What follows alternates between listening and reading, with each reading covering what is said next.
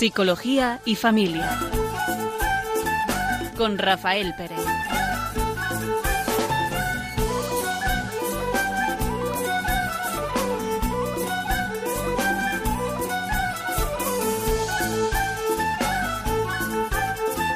Buenas tardes. Sintonizan Radio María y van a escuchar durante un rato el programa Psicología y Familia. Van a estar con ustedes un servidor, Rafael Pérez. Y Raquel Talabán. Buenas tardes. Buenas tardes. Y vamos a hablar sobre cómo construimos la identidad en la familia. Los miembros de la familia, cómo van eh, formando su propia identidad, sobre todo mm, y especialmente los niños. ¿no? Queremos empezar con un pequeño cuento que nos eh, ilustre eh, este tema. Dice así, la familia tomó asiento en el restaurante para cenar.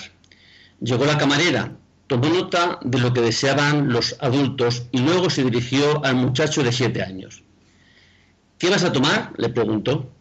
El muchacho miró con timidez en torno a la mesa y dijo, me gustaría tomar un perrito caliente. Antes de que la camarera tuviera tiempo de escribirlo, intervino la madre. Nada de perritos calientes. Tráigale un filete con puré de patatas y zanahorias. La camarera hizo como que no lo había oído. ¿Cómo quieres el perrito caliente? ¿Con ketchup o con mostaza? Le preguntó al muchacho. Con ketchup. Vuelvo en un minuto, dijo la camarera, dirigiéndose a la cocina.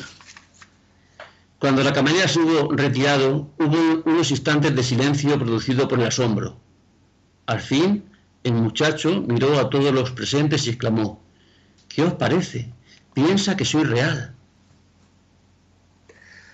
Pues sí, cuántas veces, eh, sobre todo en la familia, que es el tema que tratamos en este programa, eh, nos damos una apariencia de realidad o de irrealidad según en el momento en el que estemos, según en el proceso de maduración, según cuál sea nuestro papel, si el de adulto, si el de niño. Y al final no, el resultado no es solo lo que nosotros podamos hacer o lo que nosotros podamos vivir, sino el conjunto de lo que es la unidad familiar. Hay una pequeña explicación que le pregunta un señor a otro. ¿Cómo están tus hijos? Y contesta, están los dos estupendamente, gracias. ¿Qué edad tienen? Y dice, el médico tiene tres años y el abogado cinco. Es una forma también de, de cómo nos proyectamos en la vida de nuestros hijos mm, lo que tienen que ser, ¿no? Sin quizá pararnos a pensar eh, y respetar su propio desarrollo, ¿no? su propio crecimiento, su propia persona. Es una forma de, mm, pues de ya de distorsionar la personalidad, eh, la identidad que una persona puede ir adquiriendo, ¿no? puede ir desarrollando, puede ir madurando, ¿no? porque ya están los padres como para saber cómo tiene que ser. ¿no? Mm, sin, sin esperar, ¿no? A ver, a ver cómo eh, ese hijo va creciendo, cuáles son sus potencialidades, cuáles son sus mm, su personalidad, por dónde puede por dónde puede guiar, ¿no? Su vida, ¿no? Su ser, mm, su ser, mm, cuáles son sus valores, sus fortalezas, sus sus carencias, ¿no? Que creo que en todo se da ambas situaciones, ¿no? Todos tenemos muy buena voluntad, intentamos ser el mejor hijo posible, el mejor hermano, el mejor padre. Y muchas veces eh, somos conscientes de, de cuándo fallamos y de cuándo no llegamos al ideal que nosotros mismos nos marcamos. Y tenemos como ese sentimiento de que, bueno, pues, en fin, como lo he hecho lo mejor posible, pues tiene que ser aceptado por los demás y tiene que estar bien. Sin embargo, hay del otro cuando falla, ¿no? Cuando mi hijo no es el hijo que yo espero, cuando mi padre no actúa como yo creo que debe hacerlo, cuando mi hermano me falla en aquello que yo he pensado que tiene que ser de esta o de aquella manera, pues al final eh, terminamos enfadados, ¿no? Y terminamos viendo cómo esa persona ha roto el ideal que tenemos y le, le hacemos causante de cualquier problema en la familia, ¿no? Cuando en realidad, pues también ha hecho lo mejor que ha sabido y que ha podido muchas veces aquello que le ha tocado hacer, ¿no? hay una palabrita que mm, puede como ayudarnos a entender este proceso de, de cómo a veces al, como construimos nuestra identidad pues es un, un, inconveniente, ¿no? Que es esta palabra que se llama alienación, ¿no? Eh, que es, aparte que tiene muchas acepciones, ¿no? pero quizás la que nos queremos quedar con ella, es ese estado mental que se caracteriza por la pérdida de un sentimiento de la propia identidad. ¿no? Es eh, ¿cómo podemos llegar a adquirir este sentimiento de, de, nuestro ser, de nosotros mismos? ¿no? Si todo lo que nos rodea, o parte lo que nos rodea, mm, ya nos marca ¿no? lo que tenemos que ser, no lo que somos, sino el proyecto de lo que tenemos que ser, pues vivimos quizás en una sociedad que cómo formamos nuestra identidad. Hoy, con tanta, eh, tanto medios sociales, tanta comunicación, tanto, tanta información, no tanto formación, sino información, podemos tener más que una, un recurso, podemos tener dificultades ¿no? para eh, realmente para saber lo que somos, ¿no? para vivir mm, de acuerdo a lo que somos ese sentimiento de identidad de lo que, de lo que cada uno es, pues quizá se difunde, se, se, se, hace difuso ¿no? en relación a esta sociedad que, mm, que tiene un proyecto para nosotros. Nos marca lo que tenemos que ser. Y quizá, así como, como, como la esencia de lo que tenemos que ser, es ser lo que ya somos. Ser hombres o mujeres, ¿no? Según como hayamos nacido un hombre como es, eh, a, lo máximo que podemos llegar a ser, que es lo que ya soy, ¿no? Desarrollar todas mis potencialidades como hombre, tu Raquel como mujer, claro está, ¿verdad? Es decir, más que eso podemos ser acaso.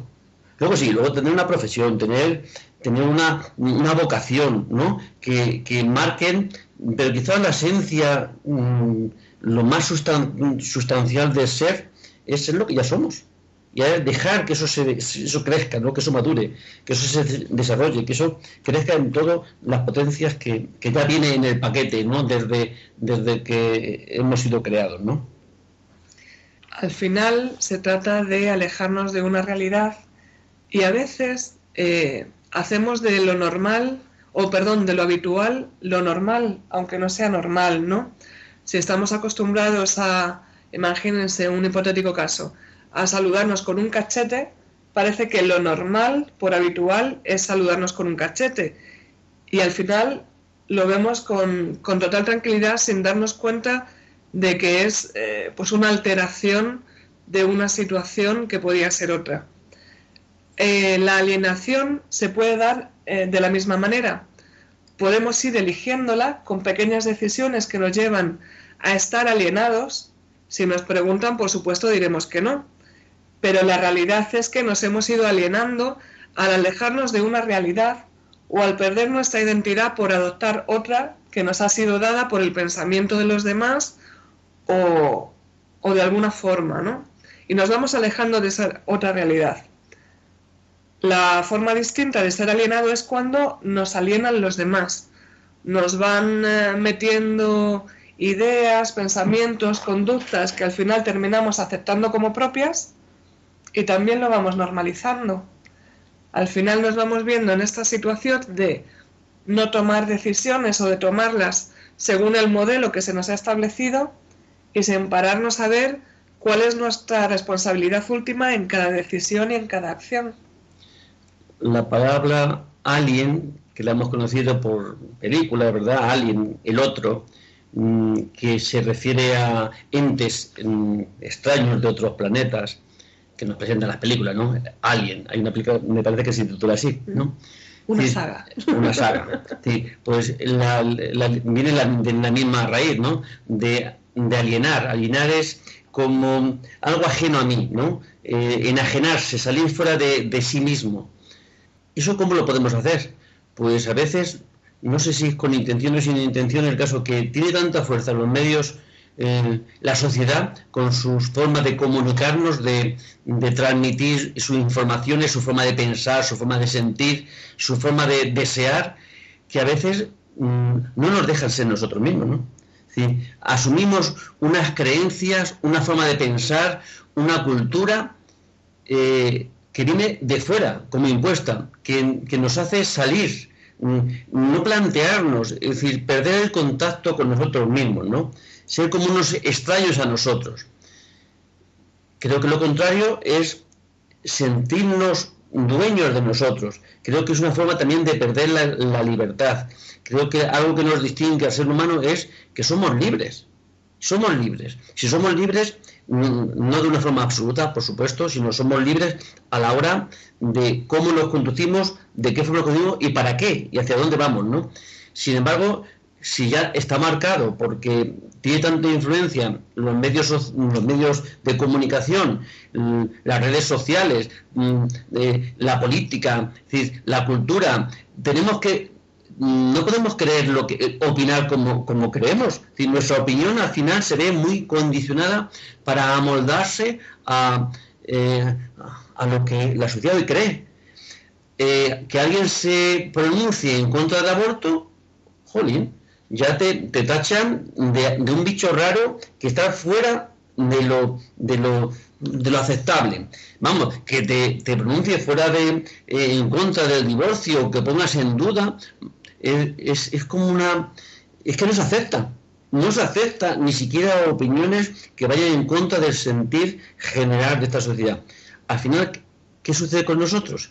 Que nos alienamos de nosotros mismos. Es decir, empezamos a, creer, a sentir y a pensar y a conducirnos, es decir, a que nuestra vida se, acomode a estos mm, principios que hoy están impuestos.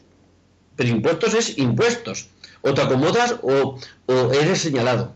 Eres, mm, mm, bueno, pues como contrario a la libertad tal como ellos entienden. No digo ellos, me refiero en un sentido genérico, ¿no? De, la sociedad. Es como una especie de invitación total a vivir alienados, a dejar de sentirnos nosotros, de, sentirnos individuos, ¿no? Con una identidad, con, con, una esencia y amordarnos a, socialmente a lo, que, a lo que es aceptable y aprobado. Efectivamente, en esta sociedad todos, queramos o no, creamos unas expectativas en los demás y el no cumplirlas indica, como bien dice Rafa, el ser señalado. Y a veces es difícil vivir con la señal a cuestas.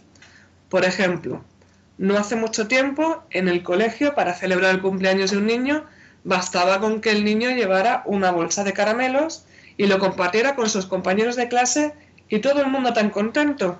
Antes ni eso. ¿eh? En mis tiempos no había ni siquiera eso, ¿no? Como una forma sencilla de homenajear, ¿no? Es verdad que los tiempos están cambiando. Y a eso voy, ¿no? Eh, en la actualidad parece que si no se hace una macrofiesta con em, castillo hinchable o con parque de bolas, eh, el niño que no lo hace así es señalado. Y es señalada a su familia. ¿Qué les pasará? No tendrán dinero para hacerlo es que fíjate, ha ido a todas las fiestas y no ha organizado ninguna, cuando a lo mejor en esa familia se celebra tranquilamente con los abuelos, con los tíos, con una tarta y cuatro canciones tranquilamente en casa, pero socialmente parece que la dirección va en otro sentido. Y el no hacerlo hace que al final nos ponemos una señal de, no sé si de raritos o de atención o de cuidado diferente. Por eso creo que es un trabajo que nos va a llevar toda nuestra vida, toda la vida, el, el trabajar por adquirir una identidad, pero la propia identidad, no la de otros, sino la propia. Es verdad que está en sintonía con la de los otros, claro, no vivimos solos, ¿no? Vivimos en una familia, vivimos con unos padres que tienen una forma de pensar, una forma de sentir, tienen una educación, tienen unas tradiciones que no somos, no estamos separados del mundo. Ahora, eh, de, que estamos condicionados por la realidad en la que nacemos, y histórica y familiar, eso es una cosa. Y otra cosa es que todavía esto se amplía mucho más.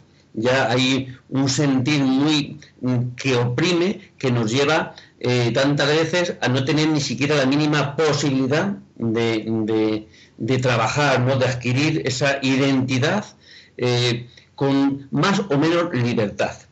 Y Raquel, si te parece, vamos a hacer un descanso que los oyentes puedan eh, reflexionar sobre esta situación.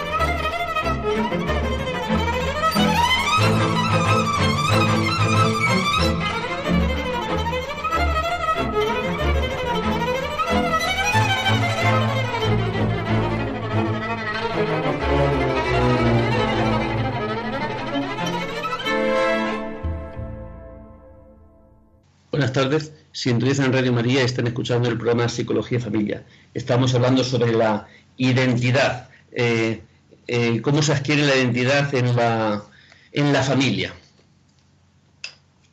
Vamos a continuar con otra pequeña eh, fábula de esas que te gustan, o una parábola, Rafa. Dice así, la pequeña María se hallaba en la playa con su madre. Mami, ¿puedo jugar en la arena? No, mi vida, no quiero que te ensucies el vestido. Mami, ¿puedo andar por el agua? No, te mojarías y agarrarías un resfriado. Mami, ¿puedo jugar con los otros niños? No, te perderías entre la gente.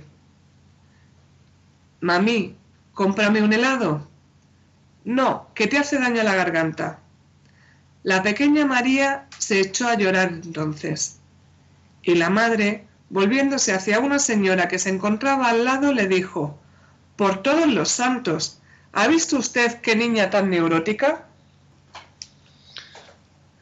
A mí me parece que este pequeño cuentecito pues refleja mm, cómo hacemos, sí, porque es bastante típico, ¿verdad?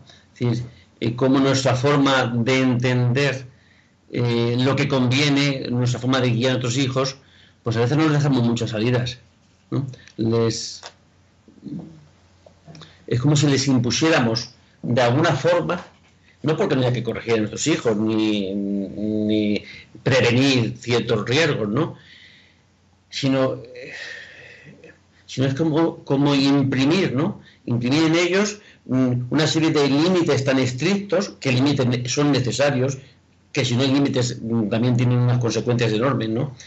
unos límites que, no les dejamos salir. Tendrán que hacer algo. A veces decimos, eso no se hace, eso no se dice, eso no se... Mm, que eso es una forma de poner límites que pueden ser adecuados, ¿eh? esos límites, porque no se hace insultar, no se hace, eh, no se debe saltar por los sillones. Pero algunas veces nos hemos parado a poderles hablar de una forma mm, positiva, no con el no, sino afirmativa, hijo, lo que se debe hacer, lo que sí puedes hacer es que te pongas a jugar con el juego ese. Lo que sí puedes hacer es que en vez de saltar donde estás, que te puedes caer mm, eh, precipicio abajo, es que saltes aquí, junto a no sé qué. Es, es como darles otras alternativas. Es decir, no solamente es cortar o no dejar que hagan ciertas, mm, tener ciertas actitudes, sino que eh, ofrecerles otras alternativas que sí son convenientes. A este cuentecito, pues, ¿qué a hacer la niña en la playa? Es decir, no había nada que hacer. ¿Qué tiene que hacer? Sentarse. Mm, pues esas, esas, esas situaciones a veces que nos llevan a, a, un callejón sin salida, en el fondo es como, como no nos dejan ser nosotros mismos.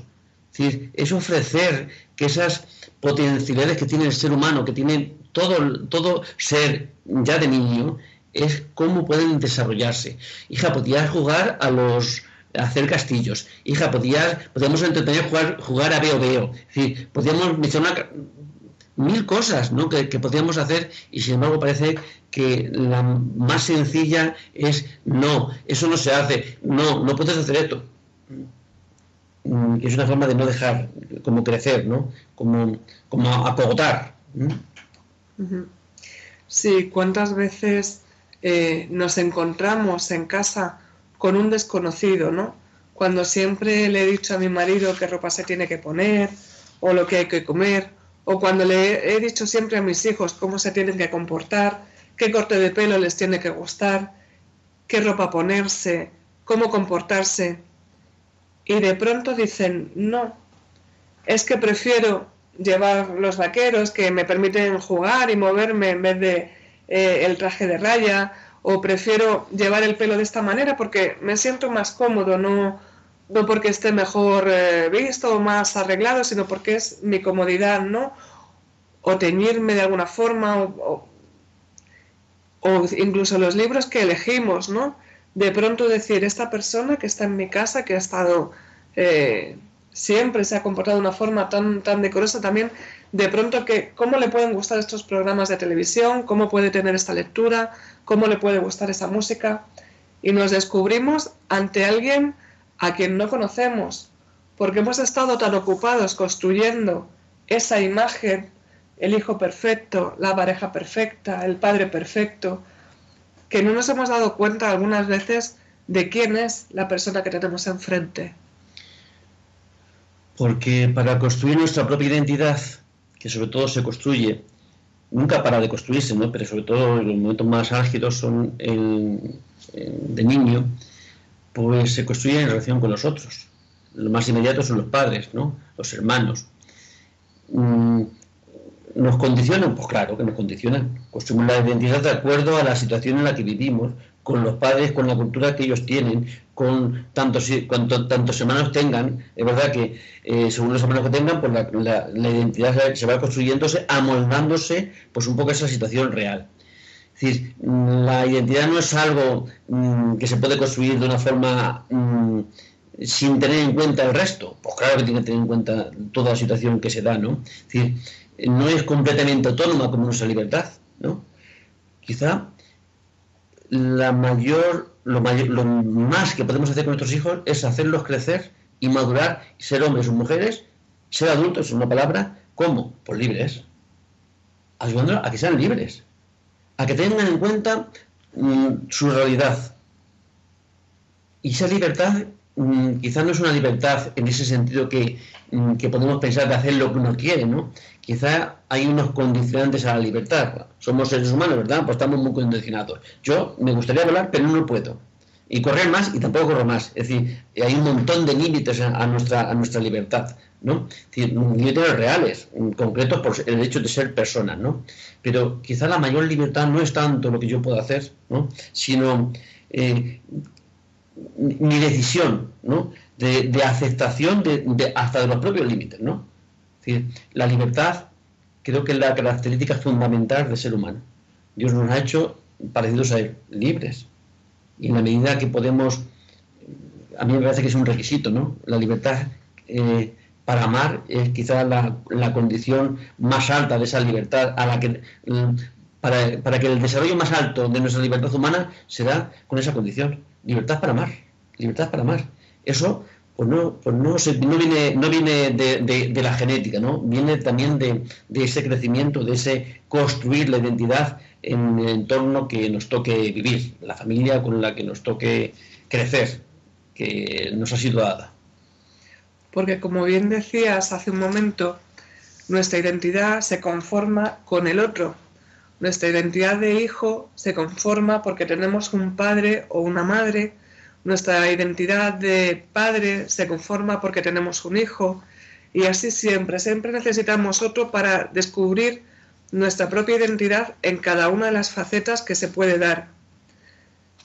Hay un montón de películas y de libros futuristas que hablan de una forma diferente de alienación y es cuando no hay otro con el que buscar la identidad, sino que es a través de las máquinas, a través del control eh, de la sociedad, ya sea pues con un líder más o menos cibernético. Y mm, qué miedo da, Rafa, ver que a día de hoy eh, no es tan futurible todo eso, ¿no? Muchas veces al dejar que, que nuestros familiares, eh, en vez de relacionarse con nosotros, se relacionen con la televisión, con los juegos, con el ordenador, con el teléfono. Al final estamos quitando, por un lado, un tiempo precioso para, para dedicarlo en familia y por otro estamos robando esa posibilidad de crear nuestra identidad como individuos y como familia. Y se la estamos dejando, pues eso, a un eh, entretenimiento a través de, del teléfono o de juegos o del ordenador o de la televisión o de un montón de realidades que no son reales, sino que las abstraemos también y las hacemos a nuestra medida. Hay unas preguntas como existenciales, ¿no? que creo que todo ser humano en algún momento mm, se ha hecho, que es ¿quién soy yo? En el fondo, ¿quién soy yo? Y nos definimos, yo soy Rafael. Bueno, ese es mi nombre. Pero ¿quién soy yo? Yo soy un hombre, esa es mi condición. Pero ¿quién soy yo? en lo profundo quién soy. ¿Qué, ¿Cuál es mi esencia más, más profunda, no? Y a veces nos perdemos y dejamos, no, no vamos a seguir hablando de esto porque parece que entramos en un, en un callejón que no podemos tener una respuesta. Pero bueno, ¿quién soy yo? Pues yo, así como muy globalmente, que no sé si estaría bien definido eh, filosóficamente, yo soy un ser para la muerte, ¿no? Es decir, nací, mira este mundo y mi destino es la muerte. otra pregunta que va al hilo de todo esto, ¿para qué vivo? A veces para lo que vivo también me da, me puede iluminar, ¿no? Me puede dar información de, quién soy yo. Si vemos una máquina que, se utiliza para pintar, podemos decir que para lo que sirve habla de lo que es la máquina, ¿no? Una máquina de pintura. Es decir, mm, eh, de acuerdo a, la función, pues también nos puede, nos puede iluminar el ser, ¿no? De ese ser profundo. Entonces, ¿yo para qué vivo? Y, haces esta pregunta que es tan sencilla, tres palabras, ¿para qué vivo? Y la respuesta es muy complicada. Hoy me he levantado, cuando me he levantado y ser, ¿para qué me levantas ahora? Es el tiempo que puedo dormir más y el tiempo justo para hacer lo que tenía que hacer y llegar a donde quería llegar. Todo lo que he hecho ha sido así, con una razón. Y sin embargo, la razón profunda, última de nuestra vida, la tenemos sin respuesta. ¿Tendrá que ver algo con nuestra identidad, con nuestro ser? Si em, somos conscientes de él, si hemos desarrollado ese, eh, esa conciencia de quién soy yo, de identificarnos con nuestro propio ser. De, y a lo mejor vivimos en un mundo de alienados, donde esta realidad es insufrible y nos alienamos como nos salimos de la realidad y nos metemos en otra que, que nos es más soportable o que nos dé alguna satisfacción. ¿Por qué tantas adicciones? Sobre todo ahora, estas realidades virtuales que nos ofrecen Internet, con todos estos medios que, pueden ser buenos, pero tantas veces sirven como para una salida para la alienación. Mm, mm, no preguntarse, mm, eh, una, una vida, mi realidad está como paralela a la realidad realidad, a la realidad real, ¿no? Está paralela, pero me conformo con esa vida muchos muchachos, digo muchos porque yo no conozco más que eh, un porcentaje ¿no? de, la sociedad y sin embargo tengo unos cuantos mm, conocimientos de, muchachos jovencillos con 15 hasta veintitantos años que viven metidos en una habitación rodeados más que de maquinitas, donde todo le tiene que ser servido. Ni estudian ni trabajan y, y, ahora los padres tienen que vivir porque al final hay una enfermedad, una enfermedad bien, bien importante, ¿no? de, que se han salido de la realidad y se han metido, es decir, no, han dejado de crecer o han crecido de una forma virtual. Eso sí, son expertos en, moverse en el mundo de, Internet. Sí, así es. ¿Cuántas veces no tenemos esa forma de, de crecer y desarrollarnos? Pero a veces es difícil, Rafa, tomar la decisión de qué vamos a comer hoy empiezas a mirar qué están comiendo los demás, a ver si se te antoja algo o a ver qué tienes en, la nevera, ¿no? Y una decisión aparece, aparentemente sencilla es complicada. Así que ya meternos en decisiones o en, o en pensar en quiénes somos, qué identidad tengo, qué identidad estoy mostrando a los demás, eso ya es como de un grado superior, ¿no? Pues no sé si será superior o no, pero creo que miremos ¿verdad? Estamos en esta existencia, pues tenemos que responder. Hagamos, ya puedes hacer lo que tú quieras, pero mientras no te mueras, vives aquí.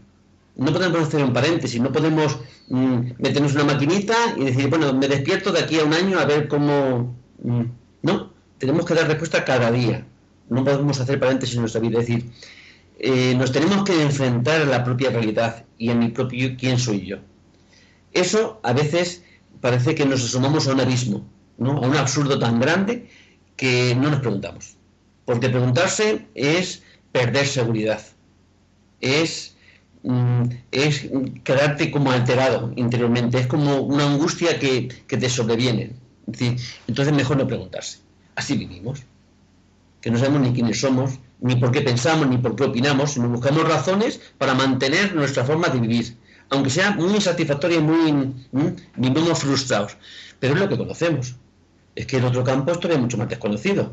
Mira que si mm, me aventuro en un campo que no, que no domino, Por eso creo que la vida es riesgo. Si, si, si vivimos hoy, eh, vivimos, pero sabemos que vamos a vivir hasta esta noche, no lo sabemos. O sea que la, es un completo riesgo la vida. No la tenemos asegurada. Y si no, queremos asegurarla. Sí que somos un poco... Mm, es como, como si no hubiéramos crecido, ¿no? Como si fuéramos todavía niños que no somos conscientes de nuestra propia realidad. Creo Raquel, que nos hemos pasado un poquito. Vamos a hacer una pequeña pausa y que ustedes descansen y puedan reflexionar sobre este tema.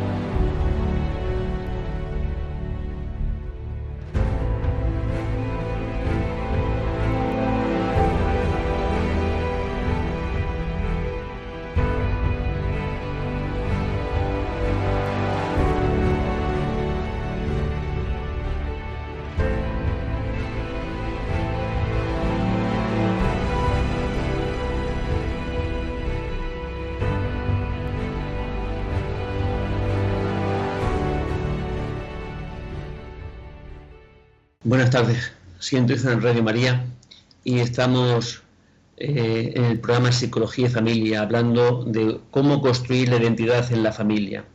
Refiero principalmente pues, mm, a los niños, ¿no? que son los que comienzan a, construir su personalidad, su ser.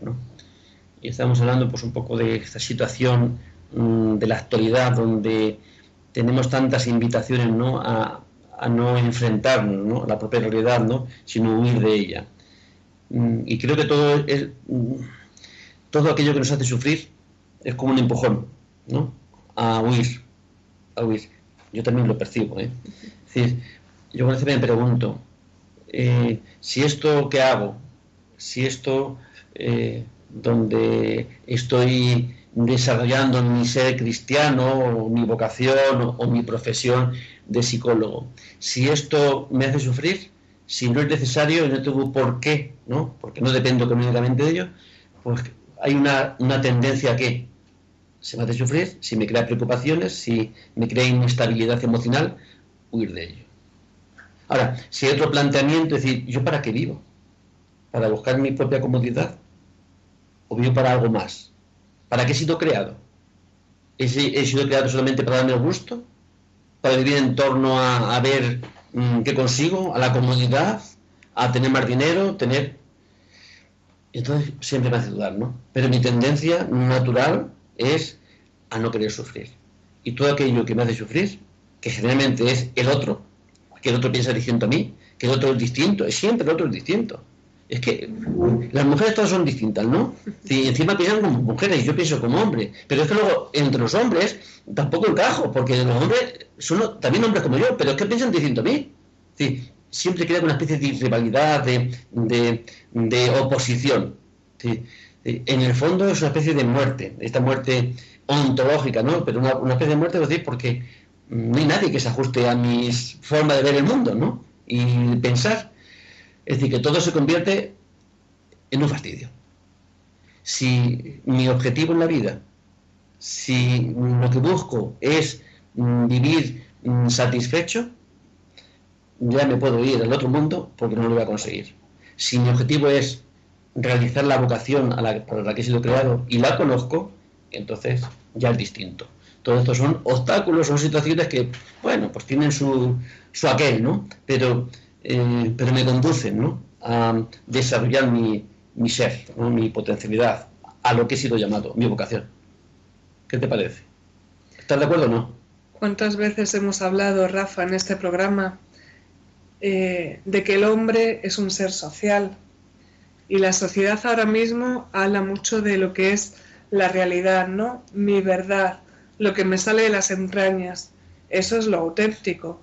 Entonces, eh, plantearse algo que no sea, pues porque lo siento así y lo hago y punto, y sin mucho pensar, porque es lo que me sale de las entrañas y es la verdad, es mi verdad y es la justicia y es mi justicia, hacer un alto en el camino y pararnos a pensar que quizá eso no sea lo adecuado, que quizá estamos llamados a algo mayor que a dejarnos llevar por las entrañas, parece que es un poco ir contracorriente, ¿no? Pues no lo sé si es contracorriente, pero yo creo que si nos paramos un momento a pensar, cambiaríamos de dirección. No nos quedaría otra. Si, si yo sigo mis tendencias, mis gustos, mis apetencias, lo que mi cuerpo me pide, no sé dónde estaría, pero no estaría aquí. Ni estaría con mi mujer, ni tendría la familia que tengo, ni... ¿Por qué? Porque es que soy insaciable, ¿no? Como todo ser humano surge un deseo y buscamos otro. Es decir, si eso, si lo que hago, mis, actos, mi forma de vivir también construye mi propia identidad. De acuerdo a los principios, los valores a los que me dirijo, o desde los que me dirijo, pues así construye mi identidad. Y, y seré cada vez más ajeno a mí mismo, más extraño a mí mismo.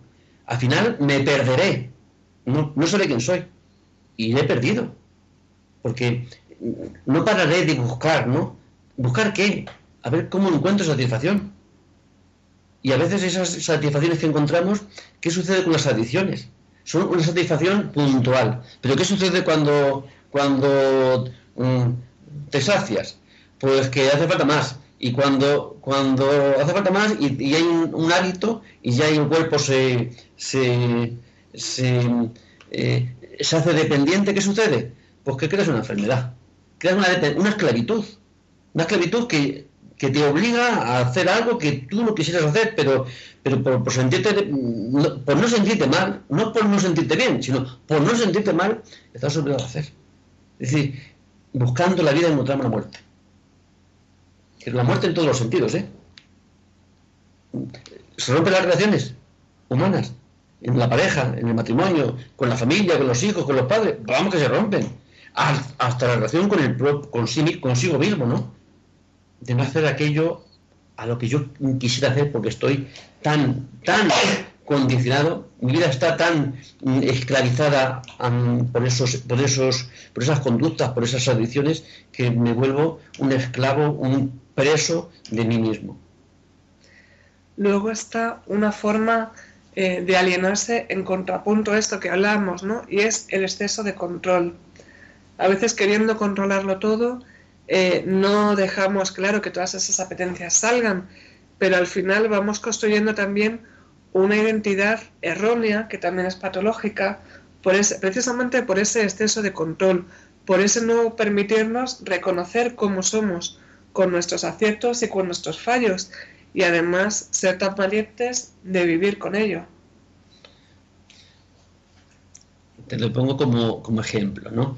Eh, vas conduciendo por cualquier carretera y hay un montón de señales stop, 80, 50, 120 el máximo, ¿no? Es decir, mm, si no estás atento, pues o vas con mucha prisa, pues dices, sé que me estoy saltando todas las señales porque tengo tanta prisa que quiero llegar a no sé dónde y yo cuando toda, hay tanta una normativa que cumplir, te lo pongo como una analogía a la vida. Es decir, mm, yo llevo un principio. El principio, ¿eh? sé, que, sé que a veces conduzco mal, ¿no? Pero mi principio es conducir bien y es respetar. Es pero no vivo aprisionado por el temor a cumplir la norma. Yo quiero cumplirla intento no pasarme de 120 cuando en la autovía, intento respetar los, pasos peatones, eh, intento, ¿no? Sí, sé que a veces no lo he hecho, ¿eh? Y a veces he cometido ese error. Pues en la vida me pasa igual. En mi vida normal me pasa igual. Yo quiero vivir de acuerdo a los principios, ¿no? A, los valores que he ido adquiriendo en mi, iba a decir, en mi larga vida, porque ya la mía se puede decir larga vida, ¿no? Y no me preocupo gran cosa, ¿no? De, porque mi, la premisa de la que parto es cumplirlo. Y hay uno que a mí me parece como esencial, ¿no? Que no es que no me salte muchas veces, que me le salto muchas veces, ¿no? Que es amar. ¿Qué hago? ¿Cómo lo hago? ¿Sí? Y quiero que mi principio, la premisa o la forma es eh, para construir mi propia identidad y no ser, mm, no de, construirla, ¿no? Como hoy eh, es tan fácil, ¿no? Es, es mm, por cómo hago las cosas y para para qué las hago todo lo que hago es en función de otros, ¿verdad? Yo también recibo mi recompensa, pero es en función de los otros, ¿no? Pues yo creo que la única premisa en la que me tengo que, basar, en la que, no sé si me parece que era Santa Teresa la que lo decía, me parece, ¿eh? eh o Santa Teresa o San Agustín, fácilmente, porque han dicho tantas cosas así grandes, ¿no? Es decir, ama y haz lo que quieras. Que en amando puedes hacer lo que quieras, ¿no? Es decir, pues esa, es como la norma o el principio en lo que me quiero basar. Y ya te digo que le incumplo tantas veces como no me di cuenta que ya me he salido, ala, ya vivo fuera de, lo que yo creo. Ahora que hablas de, de amar, ¿no? Luego se puede dar otra situación en la familia y es que alguno de los individuos que formamos parte de ella haya encontrado su identidad.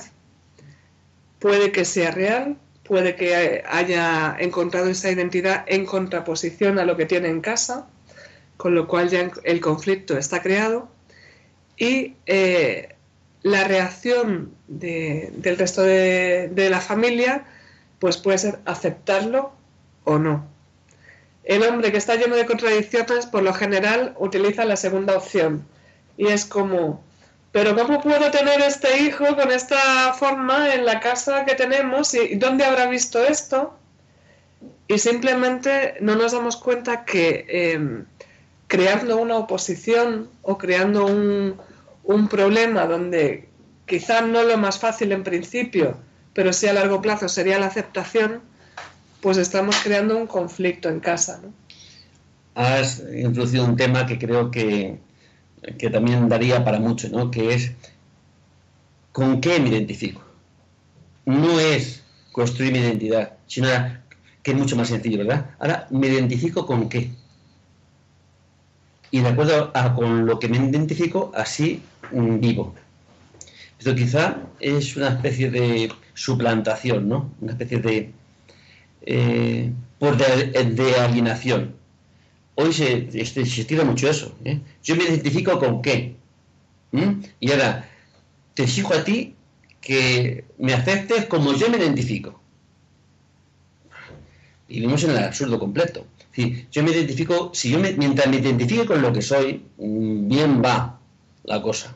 ¿eh? Nuestras dificultades, tendremos nuestras luchas, tendremos nuestros combates, pero como me identifique con lo que no soy, quizá mm, estoy un poco perdido sea difícil, ¿no? Que mi vida sea coherente, que mi vida sea.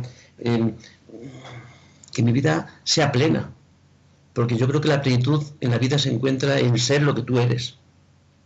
No en lo que yo creo ser, sino en, encontrar la verdad de mi, de mi propio ser. Soy hijo, y como hijo, en esa identificación de ser hijo de, mis padres, pues necesito aprender a cómo me relaciono con ellos. Soy padre de mis hijos, pues necesito ¿no? identificarme con mi ser profundo de padre y me identificaré con ellos a la hora de no son mis amigos, no son mis iguales, no son, son mis hijos. Y como son mis hijos, pues yo mi papel de padre. Porque no solamente que me identifique, sino que yo soy. Esa es mi, mi característica. Soy esposo y como esposo necesito tratar a mi mujer y relacionarme con ella soy compañero y como compañero, ¿eh? Pues me, identifico contigo en el sentido de, cómo es nuestra relación. Y así serían todos mis roles. Ahora, si yo me, identifico como lo que no soy, me identifico con que, que soy un catedrático de no sé qué cosa, pues y me refiero con, desde esa identificación, aunque sea falsa, aunque no lo sea, pues, eh, pues estamos creando unas relaciones, unas relaciones completamente falsas también, ¿no? Llevarán a un sitio, pues yo creo que no llevan a ningún sitio, a crear problemas para mí y problemas para el otro que se relacione conmigo. Efectivamente, Rafa, porque cuando defendemos una identidad que no es la nuestra, por muy convencidos que estemos de que en un momento determinado sí que lo es, creamos relaciones que realmente son ficticias, porque se están relacionando con esa imagen que damos. Entonces puede haber gente que se dé cuenta y haya un conflicto y puede haber gente que no se dé cuenta y por el tiempo que dure, que puede ser mucho, se estén relacionando con esa máscara y con ese personaje que hemos inventado, a veces voluntariamente y a veces sin darnos cuenta, como decíamos antes, asumiendo cosas que se van eh, amontonando y al final ese montón de circunstancias son mi vida, son mi identidad y con la gente que me relaciono que está eh, pensando que ese soy yo, pues al final cuando se dan cuenta de que no es así, existe una ruptura. Y si soy yo el que me doy cuenta de que he estado equivocado, eh, ¿qué hago? ¿Me mantengo y dejo que los demás sigan pensando que esa imagen era la real o realmente doy un paso al frente y me muestro tal como soy. Es que al final todo es conflicto y es verdad que estamos en una situación social que huye de esto, ¿no? ¿Qué pensaríamos de una persona que se pone la capa de, de yo qué sé, de, este que va por los aires, este personaje Superman, ¿no? Se pone la capa de Superman, con la S inclusive, ¿eh? y con su, con su disfraz y fuera por el mundo diciendo que es Superman, ¿qué pensaríamos de él? Que no está bien de la cabeza, ¿no? Que tiene un trastorno mental, ¿verdad? Pues si pensamos eso de ese que va disfrazado de Superman y se cree Superman, creo que eh, es una sociedad que hay muchos Supermanes. ¿eh? Lo que pasa es que no estamos diagnosticados, pero que tenemos un trastorno de no conocer cuál es nuestra realidad. Y nuestro trabajo importantísimo es encontrar, saber quién somos no engañarnos, sino vivir de acuerdo a lo que somos. Encontrar realmente para qué vivo. Porque si encuentro para qué vivo, fácilmente puedo encontrar quién soy. Y creo que es un trabajo que nos llevará esta vida y creo que en las otras se nos revelará, de una forma o de otra. Y creo, Raquel, que hemos llegado casi al fin del programa de hoy. Espero que haya sido de interés para ustedes y que le hayamos creado pues dudas, conflictos e inquietud para que se resuelvan a encontrar ¿no? cuál es su identidad, para qué viven y quién son.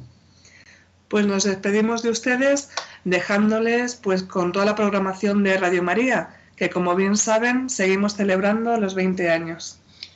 Y feliz Pascua. Buenas tardes.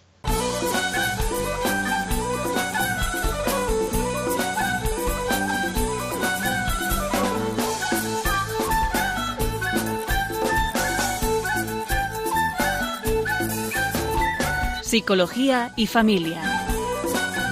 Con Rafael Pérez.